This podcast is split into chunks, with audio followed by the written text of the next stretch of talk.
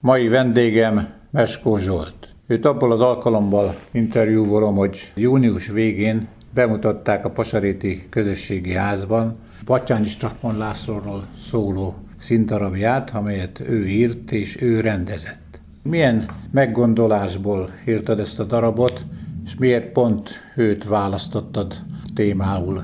A Batyányi Stratman László ugye boldog, reméljük, hogy életében is az volt. Ugye boldoggá avatták eh, pár évvel ezelőtt eh, Rómában, és eh, tulajdonképpen ezzel belépett a magyar boldogok és szentek sorába.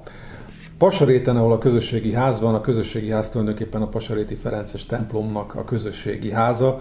Immáron 7 éve működik egy katolikus hívőkből álló templomi szijátszó társulat, amelynek az egyik vezetője vagyok, és minden évben bemutatunk szentek életéről szóló darabokat, Szent Ferenc életéről, vagy akár prózai darabokat is, 12 dühös ember, Molnár Ferenctől az üvegcipő, Csehov három nővére, és uh, Batyányi Stratman Lászlóval már én évekkel ezelőtt találkoztam, és megragadott benne az, hogy Klasszikusan mindig úgy ismerjük a szenteket, mint akik valami fajta elérhetetlen hősiességgel gyakorolnak olyan erényeket, amelyet egy hétköznapi ember számára megfoghatatlan távolságban vannak.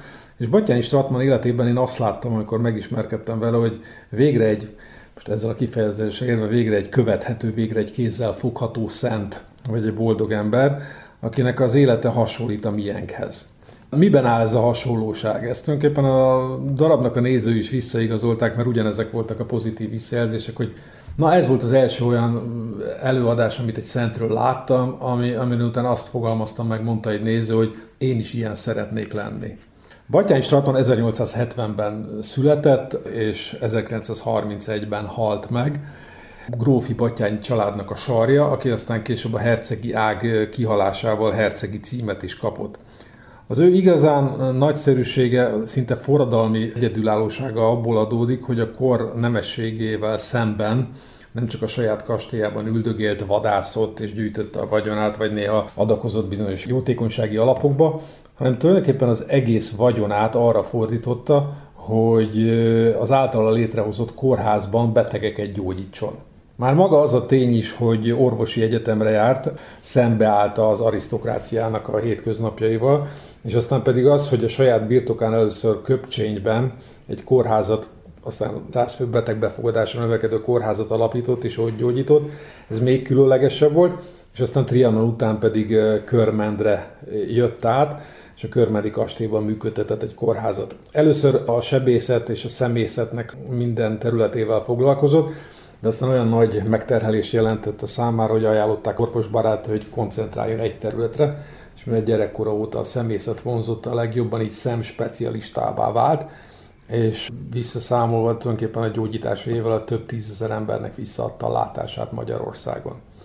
Ha arról beszélünk, hogy mitől volt szent, egyrészt, vagy mitől volt boldog, tehát egy nagyon imádságos életet élt, a Ferences harmadik rend tagja volt, minden reggel misével kezdték a napot, ő maga minisztrált, harmóniumon játszott, kísért a misét, rózsafüzét mondtak a feleségével, este közös imát, zsolozsmát.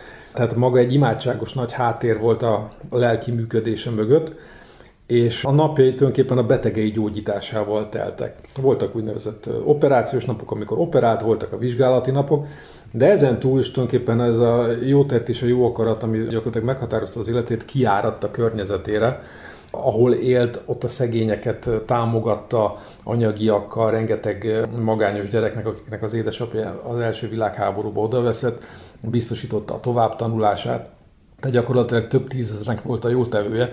Ebből mindig még mondhatnánk azt, hogy ettől mitől válik valaki szenté. Tehát hát ez egy jó ember volt, tehát sok jó orvos van, sok jó ember van. Igazából emellett 12 gyermek édesapja volt, de egy teljesen két lábban a földön álló személyiség. Mai szemmel nézve talán furcsa, de nagyon sokat dohányzott, talán láncdohányosnak is lehetne mondani, de amellett bűvész trükkök voltak a kedvencei, új bűvész trükköket kísérletezett ki, ezzel szórakoztatta a gyerekeit. A gyerekeknek be volt osztva a napi rendje, minden gyerekre jutott délutánonként ide egy kis idő, 10-15 perc, illetve hónapos beosztásban mindenkinek volt egy-egy külön napja, amikor csak vele foglalkozott. Batyány is ott még nem tudta mi az, hogy én idő, de már megoldotta, hogy a gyerekek fontosnak érezzék saját magukat, és csak rájuk szentelte bizonyos idejét. Érdekes például, hogy a Vármegyében, Mosonmár vegyébe neki volt az első automobilja, ezzel nagy feltűnés keltett az 1900-as évek elején. De ezt nem csak, hogy neki volt az első, hanem ő rábeszélte a barátait, ismerőseit, hogy vegyenek ilyen autókat, de akkor felmerült a probléma, de ki fogja őket megtanítani vezetni? És akkor Batyányi Satma vállalta, hogy ő megtanítja a szomszéd a grófok hercegeknek a sofőrjét vezetni. Sőt, hogyha valami nagy probléma volt, akkor hozzáhozták át a kocsit, és ő megjavította. Mert nagyon, ezt mindenki mondta, hogy nagyon finom keze volt ugye a műtétektől, de ez más területen is alkalmazta, például egy gépjármű javításánál. Tehát egy nagyon színes egyéniség volt, aki az egész életét tudatosan felajánlotta a Jóistennek, és minden szolgálatát az ő kezébe tette. Ez is szép gesztus, hogy minden betegét, akit megvizsgált, előtte egy kis keresztet adott a fejére, és magában elmondott egy, egy kis röpimát, hogy kérlek Istenem, ad, hogy segíts, hogy a, tudjak ennek a betegnek segíteni. És a visszatérő mondata volt, amikor mindig megköszönték tőle, hogy köszönöm doktor úr, hogy meggyógyított, köszönöm, hogy visszaadta a szememlátását, akkor azt mondta, hogy kedves beteg, én csak operálok, de a jó Isten gyógyít.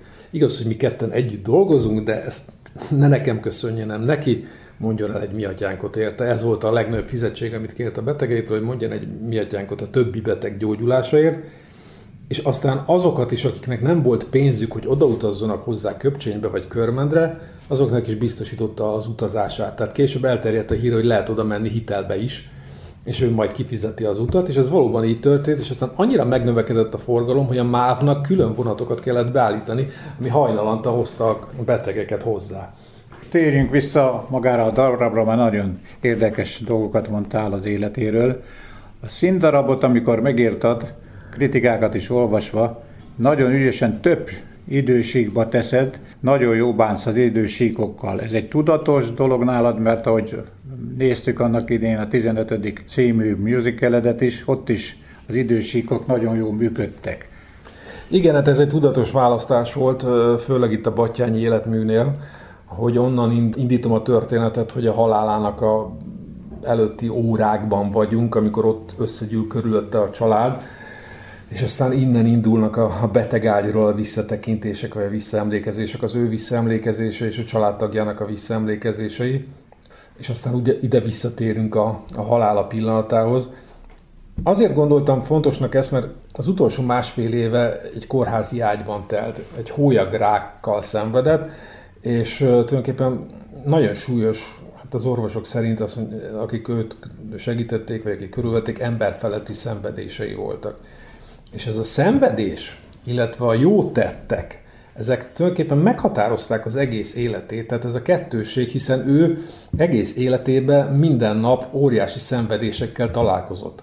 És le is írja a naplójába, hogy, hogy milyen különös ez egy orvosnak, mert ő nem csak a saját életének a terheit hordozza, hanem azoknak a terheit is, szenvedéseit is átveszi valamilyen mértékben, akiket gyógyít, akiket megérint. És hogy a saját életének a szenvedésébe hogyan illeszkedtek a megélt tapasztalatai mások szenvedéséről, ez engem nagyon izgatott, és nem, nem vesztette el egy pillanatra se a lélek jelenlétét. Tehát a legnagyobb szenvedések közepette is azt írják le róla, hogy, hogy fantasztikus, még verseket írt a Jóistenhez, kis novellákat, kis történeteket.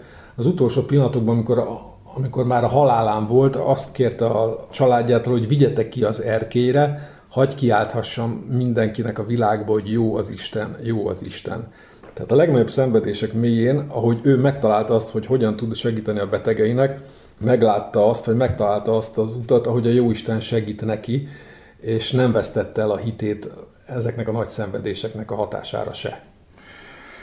Azt mondják, hogy olyan színjátszó szakkör tagjait vannak, mint a valódi végzett színészek lennének. Igen, ebben a szereplők, mint a Pasaréti színjátszókörnek a tagjai, tehát a főszereplőt például Battyányi Satman, dr. Sotonyi Gergely ügyvéd játszotta Battyányi feleségét, egyébként való Gergelynek a felesége Berevos Cecília, de a többiek is mind mérnökök, tanárok, diákok, van köztünk a csapatban, aki korábban postás volt, most egy gimnáziumnak a gondnoka, vannak a fiatalok, akik a gyerekeket játszották, ugye még általános iskolában játszottak, tehát nagyon vegyes csapat, de ebbe a társulatban csak 15-en játszottak most, de maga a Pasaréti színjátszókör az közel 100 fős, mert vannak olyan előadásaink, mint például a Passió, ahol körülbelül 80-90 ember szokott játszani a, a templom szentélyébe, és aztán ott a különböző munkaköröknek a, a garmadájával lehet találkozni.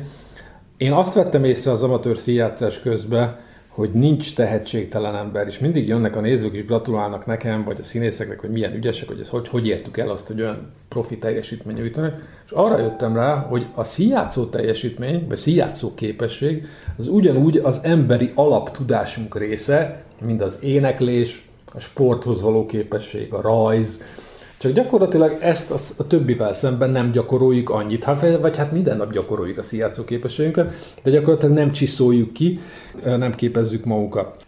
A mi színjátszóink pasaréten viszont ezt megteszik, és hogy egy-két év ilyen csiszolódás után pedig már ugyan, olyannak látszik a teljesítményük, mint hogyha igazi profik lennének, és egyébként azok is, csak közben van munkájuk.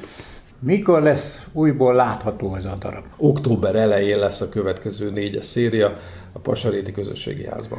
Nagyon szépen köszönöm. Meskó Zsoltal Meskó Bánk beszélgetett.